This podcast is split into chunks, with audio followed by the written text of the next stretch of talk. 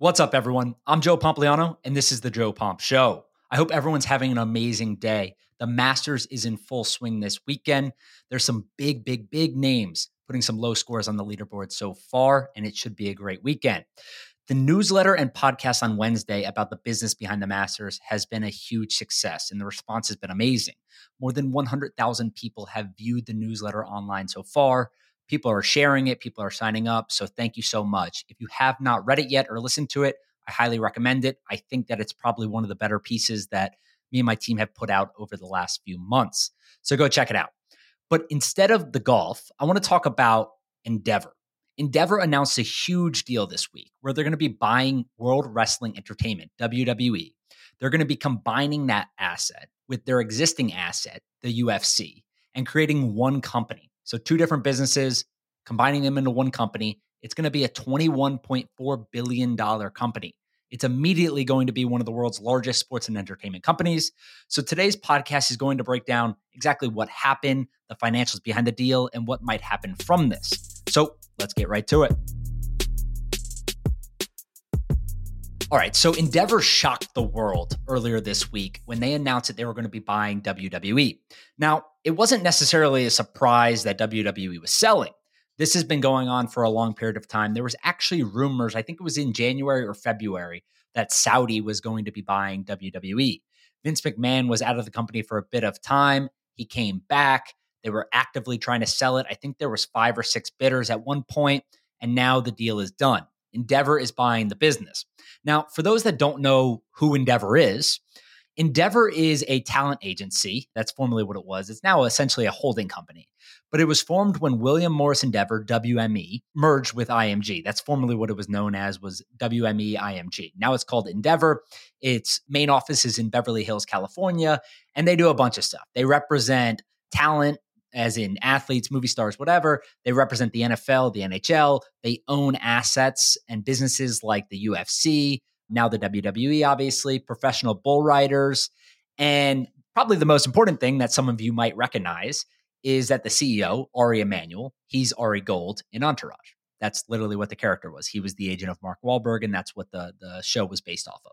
So that's Endeavor. It used to be WME and IMG. Now it's Endeavor. That's who they are. So they bought WWE this past week, and now they're going to be combining the UFC with the WWE to make one business. They valued the WWE at an enterprise value of $9.3 billion, and they're valuing the UFC at $12.1 billion. So if you add those two together, you get $21.4 billion. Obviously, that is a big business. It's immediately going to be one of the largest sports and entertainment companies in the world. Ari Emanuel, who's the CEO of Endeavor, will be the CEO of this new company. Vince McMahon is staying on. He's currently the WWE executive chairman. He'll be the chairman of the new company. Dana White will continue in his role as UFC president. And Nick Khan, who used to be an agent and has been working with the WWE in an executive role for the last few years, will become the president of WWE. So these businesses are going to be under one roof, one entity, but they're kind of going to operate separately still. So each one of them is reportedly going to contribute some cash to this new entity. They're going to get combined $150 million when you add them both up. The board of directors is going to include 11 people, 6 from Endeavor and 5 from WWE. And the deal is expected to close later this year. Now, when you look at the ownership group of this new company, Endeavor will reportedly own 51% of the company, and current WWE shareholders, people that own the stock today, will own 49% of the company. Now, there's a lot going on here. That's kind of like the headline stuff you need to know, but when you dig in the details, it gets much more interesting. So a lot of people were shocked about this, but it's honestly been a long time coming. If you remember, I wrote about this in the newsletter a few months ago when they were reportedly about to be bought by the Saudis. And not only did I say that they could be bought for $8 to $8.5 billion, but I said that Endeavor was one of the potential buyers. Now, humble brag, but I also said it could have been Comcast, Fox, Disney, Netflix, or Amazon. So I was one of 6 and I got one right. Kudos to me, but you get the point. Some people thought this was a possibility, and now it is. They obviously had background in this when they acquired the UFC for $4.2 billion in 2016. That business, like I told you before, is now worth $12.1 billion. $1 billion. So 7 years later, that business is 3 times what they bought it for. And it's pretty simple. They changed a lot of stuff when they took over the UFC. They dramatically increased the media rights fees. I think they signed a deal 2 years later or 3 years later with ESPN. They went from selling 8 figures worth of sponsorships to now it's well into the 9 figures. They've done licensing deals. They obviously have more pay-per-view. And when you look at UFC's business today, it's super, super impressive. They did $1.1 billion in revenue last year. That was up 20% year over year. They've sold out 21 consecutive events. On a revenue basis, about 70% of their revenue comes from media rights. 13% comes from sponsorships. 11% comes from live events. And 5% comes from consumer products. So the business is doing really well. It's humming along. Dana White previously said, I think it was probably 6 months ago or maybe even 12 months ago at this point, but he was asked by someone at a press conference, what does he think the UFC is worth? He said $10 billion. And a bunch of people laughed at him. A bunch of people in the media laughed at him. People on Twitter were laughing at him. Look at it today. I didn't have a strong opinion, right? It's like, maybe it is, maybe it isn't. You know, you're inside Endeavor. It's hard to tell what the business is actually worth. We didn't know how much revenue they were doing at the time. Now we know it's $1.1 billion. $12.1 billion valuation on that is probably a little bit out of the realm of what you would get on the traditional market, but it is what it is. And they're growing, which I think is impressive. 20% on $1.1 billion of revenue is extremely impressive. So it makes sense. Again, even if it's $1 billion too high or $2 billion too high, it is what it is. That's what they're valuing it at, and the market will ultimately determine what it's worth. So we'll see. But the point being that Endeavor is now trying to do the exact same thing with WWE. Ari Emanuel literally in the press conference said, this is UFC 2.0. We're going to run the exact same playbook we did with them, with WWE, and we're going to build these businesses together. So those of that have been following along. The WWE has had a tumultuous few years. A lot has been going on. There's been hirings and firings. There's been multi-million-dollar hush payments. Chairman Vince McMahon has faced public backlash, so much public backlash in the last few years. I can't remember a sports executive that has faced more, at least over the last 3, 4, 5 years. There's constantly articles across the internet about the business dealings that they're doing. He has lawsuits against him, all this stuff. He actually stepped back from the business for a period of time. He's now come back into the business. He said it was just for the sale, but it seems like he's staying on. I think he owns about 30% of WWE still, so he has a really sizable holding, obviously a few $1 billion worth, depending on what valuation you want to assign it at what period of time. But on today's valuation, it's worth a few $1 billion. So he's actively involved. And the point that I'm making with this is simple. Even with all of that stuff going on as distractions, the business with the WWE has been humming along.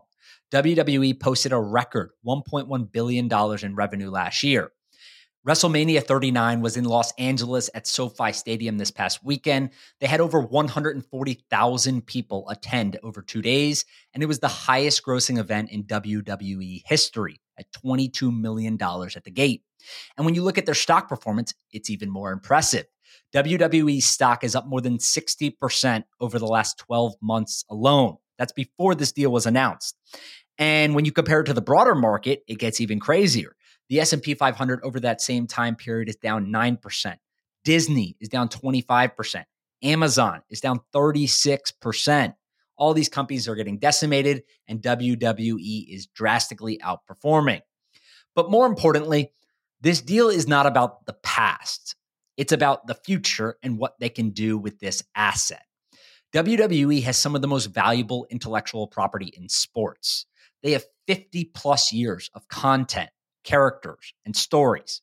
And then when you add in all the other stuff, the other assets they have, premium live events, merchandise business, and more, it is so easy to see why Endeavor is excited.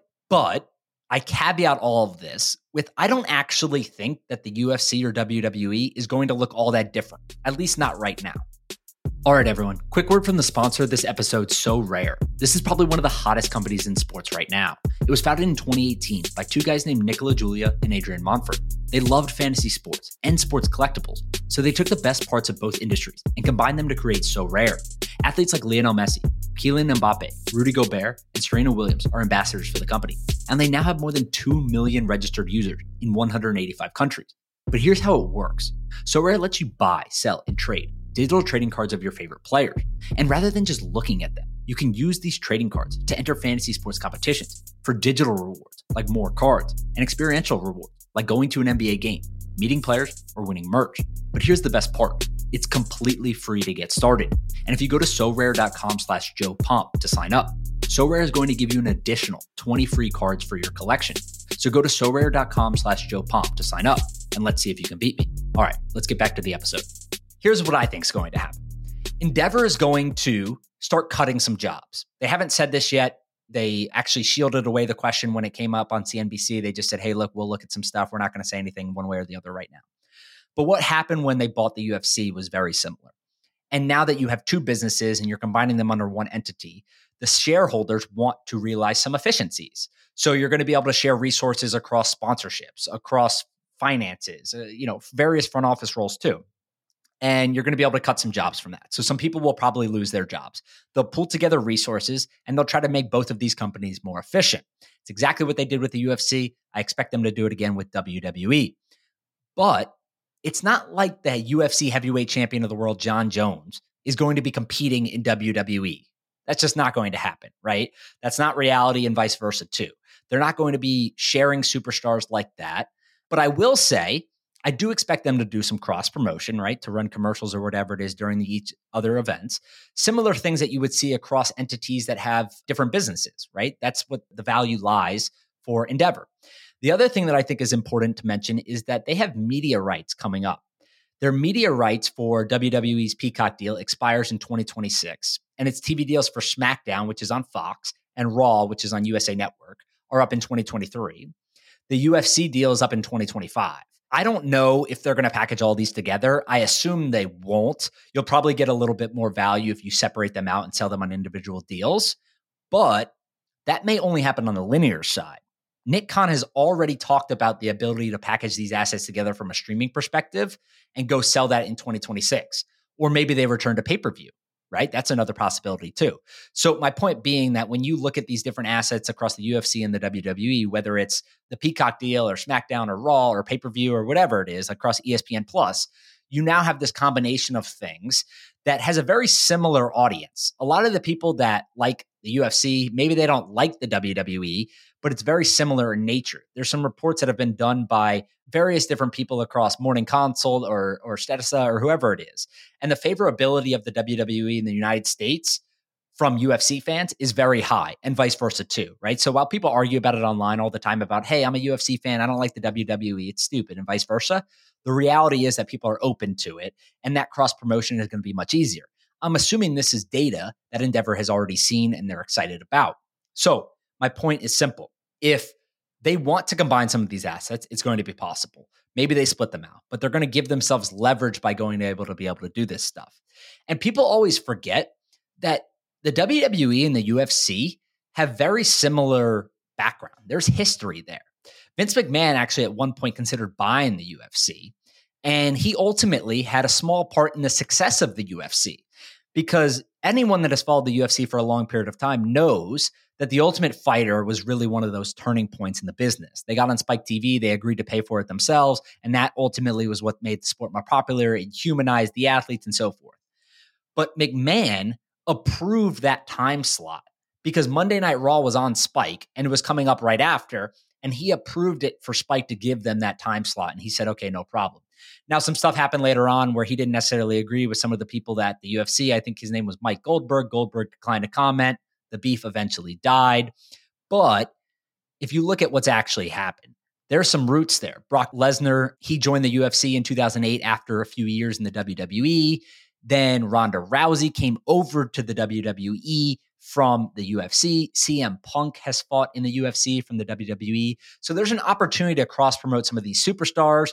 Again, people aren't going to be fighting one week in one, the next week in another.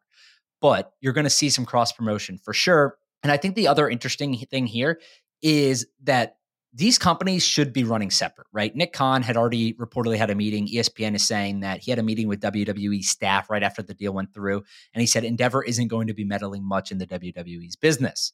But again, I do think that you will see some cross-promotion and integration. You'll see the UFC posting about the WWE on social media and vice versa. You'll see advertisements on different programming. You'll see event appearances. You may see UFC fighters in the crowd at WWE events and so forth. I don't think they're going to try to ruin the other brands, right? If you're a WWE fan, you don't want to be constantly bombarded with UFC stuff and vice versa. But I do think that there's a lot of synergies they can realize here, media rights being one of them. Premium live events are another. Both of these businesses host hundreds of events combined throughout the year. Endeavor has a huge business doing that themselves. They'll be able to optimize this stuff. They'll be making more money than ever. And again, WWE has this backlog of stuff. They have characters. They have all these assets and this IP, this intellectual property that they can go out and monetize. And ultimately what I think is going to happen is we're going to see the WWE turn into something that looks a lot more like Marvel or something like that, where you have these characters, you have this intellectual property that's extremely valuable. And if you look at streaming services, that's why many people were excited about the Peacock deal initially, was that you were going to be bringing over all of these characters and these stories and these assets, and you were going to have it all on one streaming platform. You were going to be able to tell these stories, and the streaming platforms were going to pay a lot of money for that because they need content, they want exclusive content, and they want premium content.